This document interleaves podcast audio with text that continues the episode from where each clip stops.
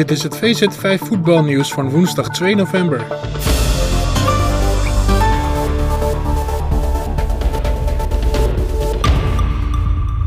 Ajax heeft de groepsfase van de Champions League dinsdag afgesloten met een overwinning bij Rangers. De ploeg van Alfred Schreuder won met 1-3 dankzij doelpunten van Steven Berghuis, Mohamed Kudus en Francisco Conceição.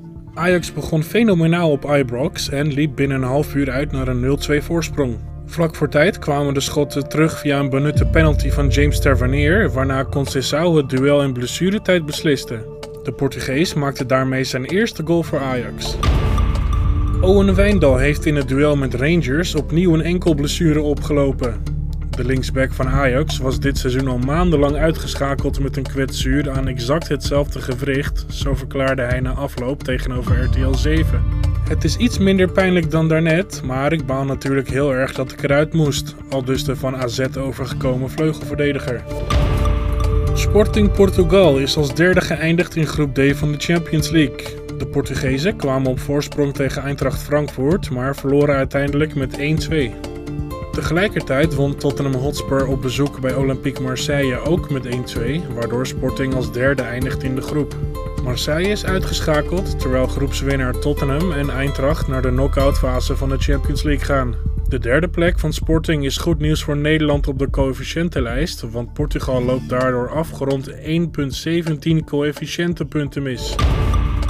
De Oekraïense voetbalbond UAF gaat een officieel verzoek bij de FIFA indienen om Iran uit te sluiten van het WK in Qatar. Dat meldde de BBC maandagavond.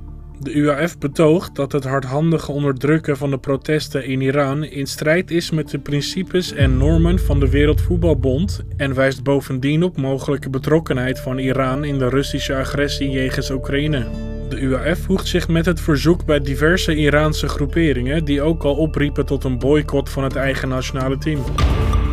Perez Schuurs wordt met speciale belangstelling gevolgd door Atletico Madrid, weet de Spaanse krant Mundo Deportivo.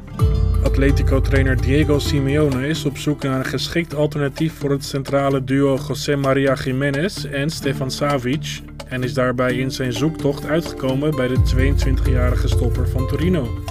Schuurs is na zijn vertrek bij Ajax bezig aan een wederopstanding en heeft met zijn sterke prestaties zijn oude bijnaam, de nieuwe Matthijs de Licht, zelfs weer doen herleven.